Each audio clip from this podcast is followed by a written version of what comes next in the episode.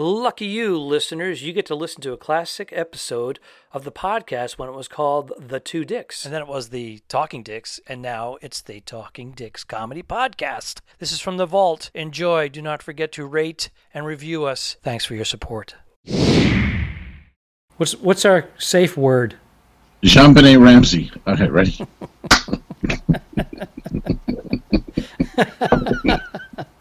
All right.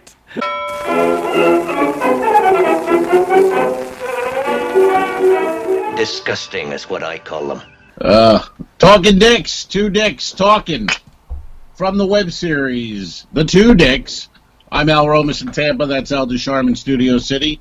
And uh, we're talking uh, talking all things, movies, comedy, COVID, gigs, whatever you want. Whatever you want to talk about. We used to do bullet points, and then we would go ahead and try to move forward with a format. But we abandoned that long ago, as many of you can tell. So we just kind of, we absorb, we have a little discussion beforehand, and then we just roll, and whatever happens, happens. Oh, do it again. Ready? One, two, three. Boom.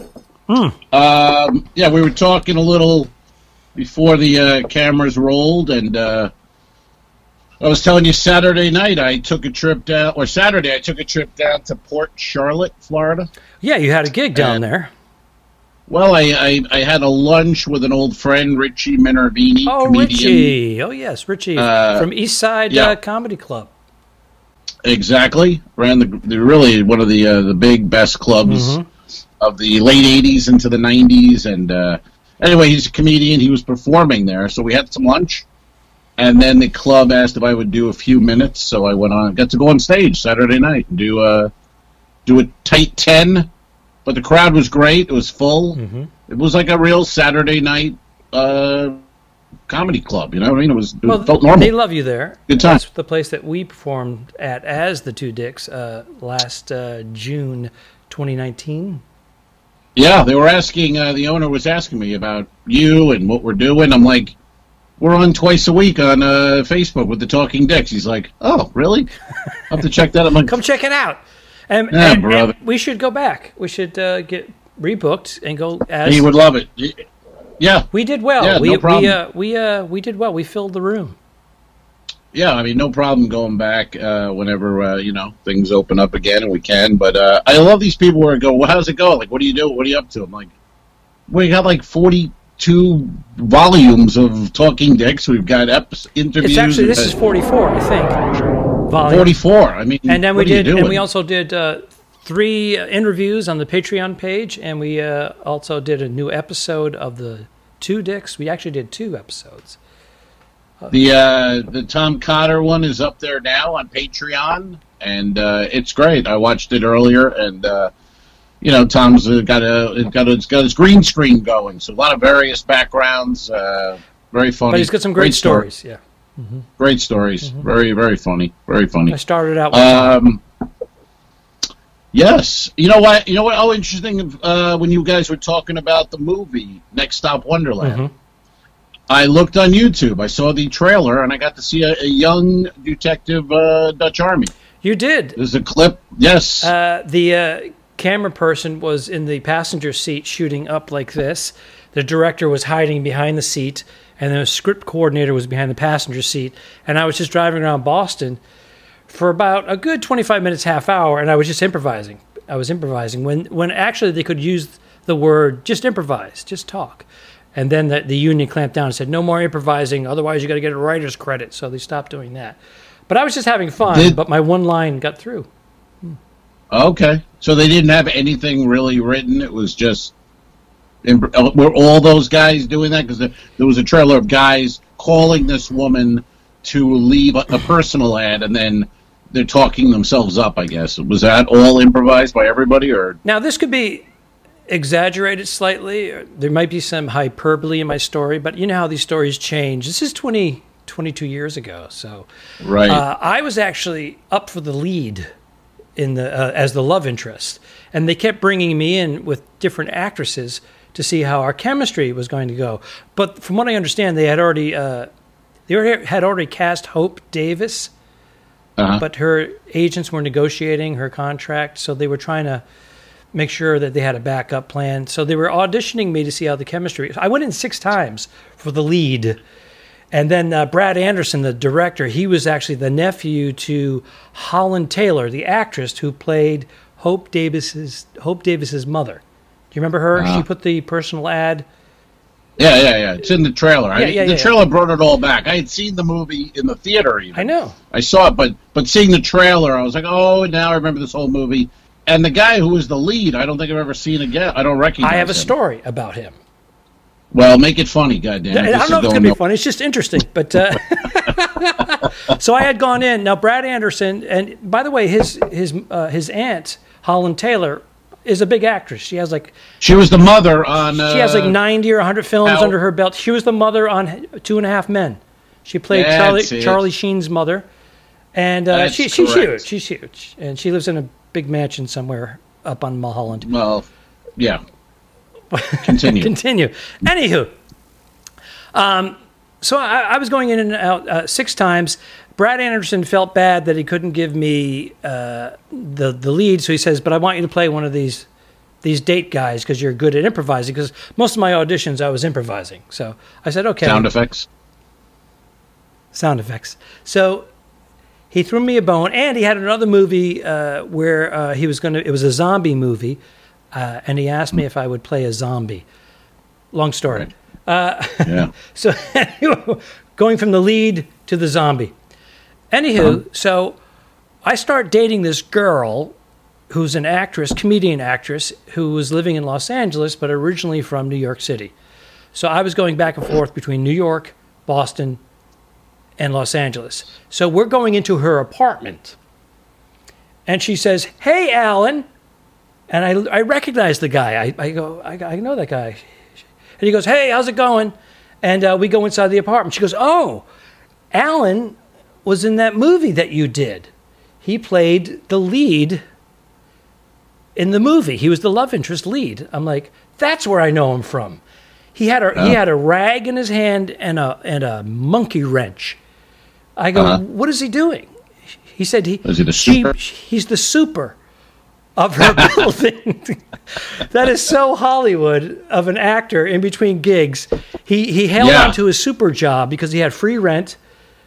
Right, and he was trying to get gigs in between the, and you know the movie was released. And I've never, I never rec. I mean, I don't recognize that. I didn't look up his I M D B and all that, but I don't recognize the guy ever seeing him. He in did a few movies, but he never became like the no constant working fifty credit. I don't even know if he's in the business anymore. But I don't know. It, I don't know. The guy that beat, even the her, guy that even, beat uh, me out for the lead had yeah. grease on his hands and a monkey wrench.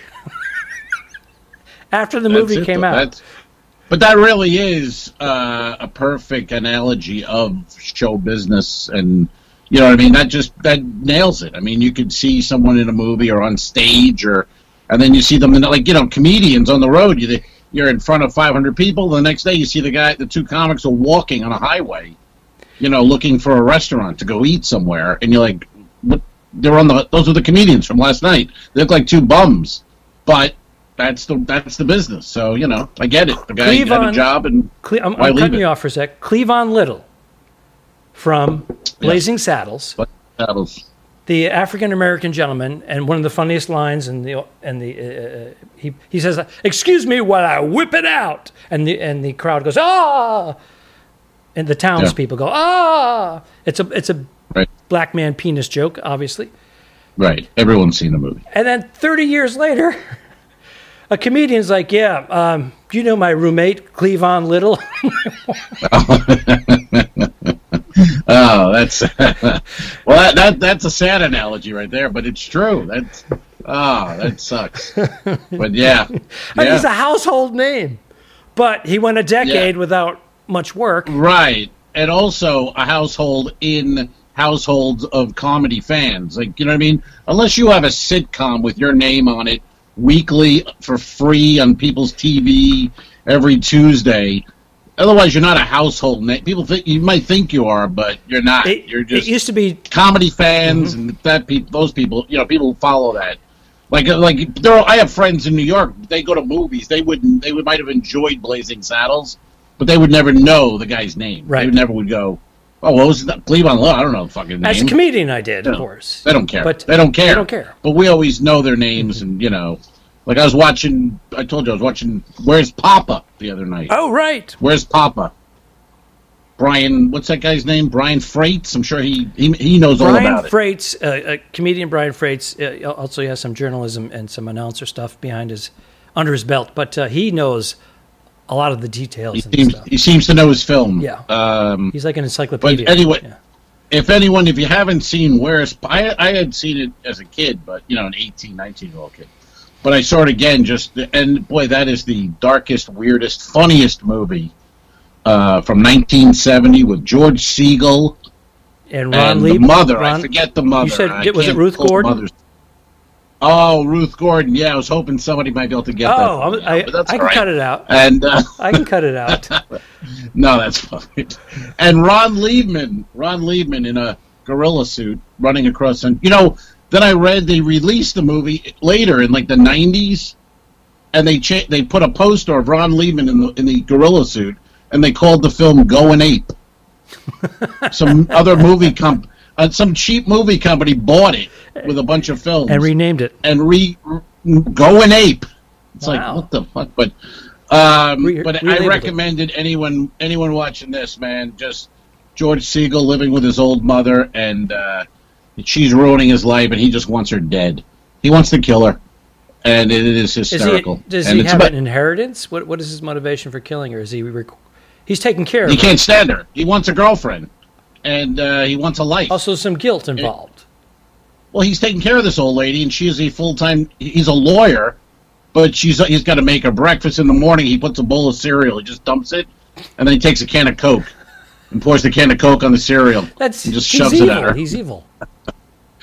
Yeah, but she is evil, and she's forced him. He has no life, the poor man. No life at all. He's a lawyer. He can't sleep at night.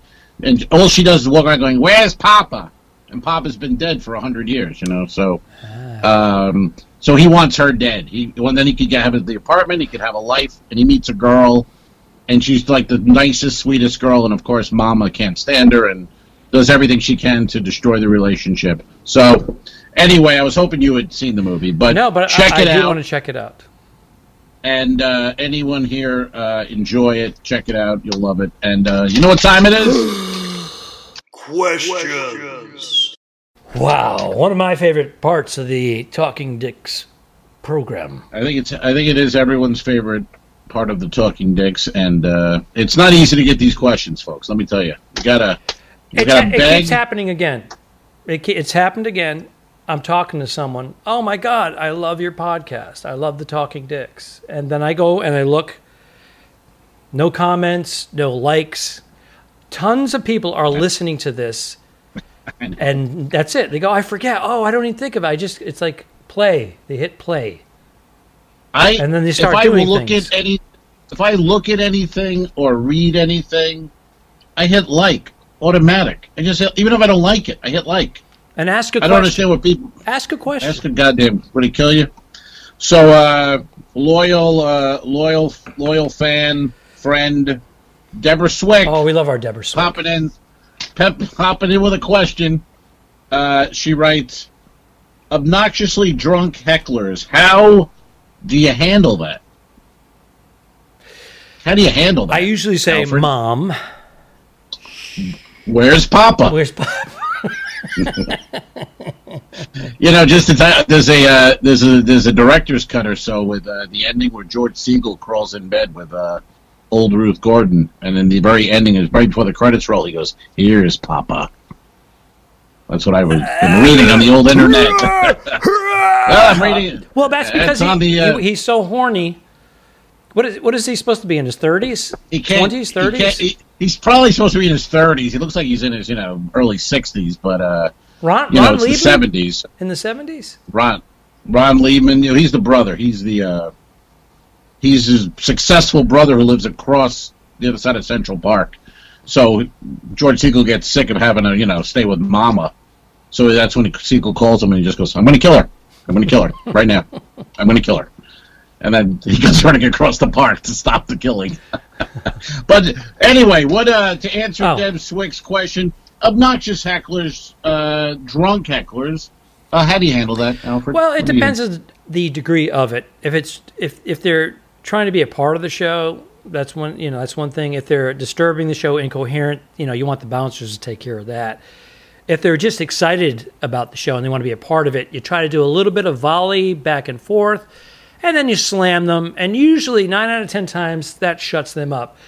But sometimes I've stopped and said, "Hey, listen, I know you're out having a good time, but uh, it's it's not fun anymore for anybody. So if you could just retract, you know, just just keep it down a little bit, and we'll get we'll get through this, you know."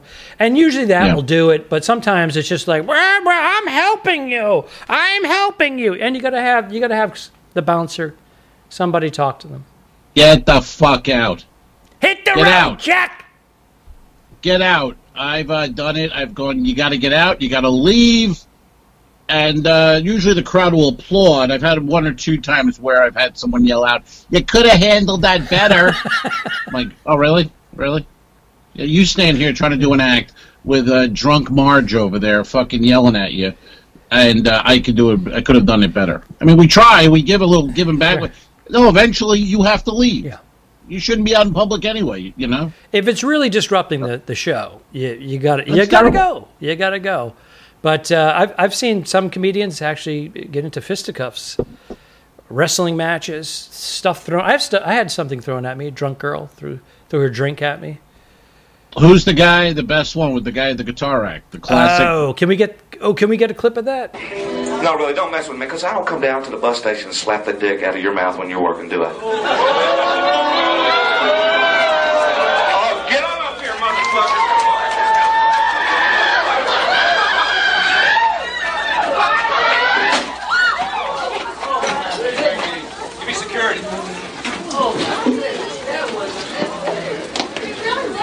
I'm sorry, man. The guy fucking came at me. What do you think, folks? No way. Okay, show them. That was unnecessary. Hold my money back. It, I think it was in Texas or and the and the old he just they're coming up on stage, the guy, and he goes, I, I'll I'll hit you with the guitar, and he, the guy comes up and he smashed the guitar over the guy's head. And then I love when he takes the guitar back, though, at the end. I think he tries to play again. He looks at the crowd. He's gonna, he's actually going to play again. And the crowd's going nuts about the whole thing. He goes, oh, I'm sorry. I told him. The crowd the stage.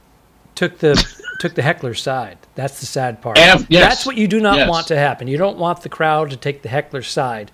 The second worst yeah. thing is when you're heckled in the middle of your act and the guy gets a, usually it's a, a dude, gets a bigger laugh than you're getting. And your job as a comedian is to top him. Yeah. And sometimes, if you're in the moment, I don't know if this happened to you, sometimes, I, oh, can I have that for my act? That's actually pretty funny.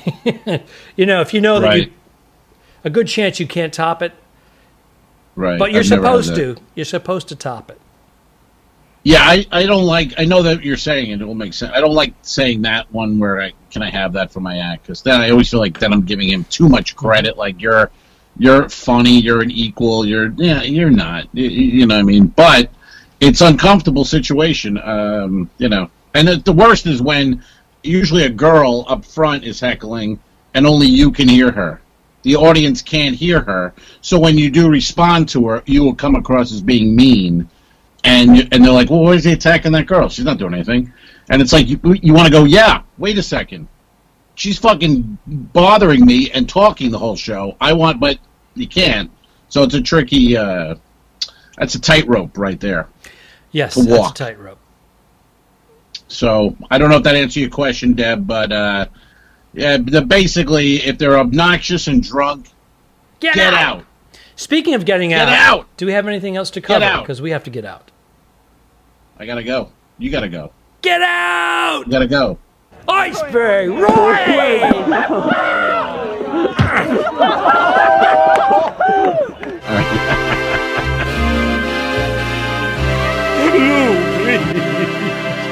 Subscribe. Mm, Mary. Mm, mm, mm, mm, mm, mm. If you shoot me, you won't see a cent of that money. Good luck in prison. Don't forget to review us and rate us. It really helps. The Talking Dicks became friends at a very young age, and the rest is history. I'm losing my mind. Patreon.com forward slash The Two Dicks, which is named after our web series. This is the Talking Dicks Comedy Podcast. Thanks for tuning in. What? Done. I didn't kill my wife. I don't care. We'll fix it in post, you son of a bitch. Okay, sure. All right.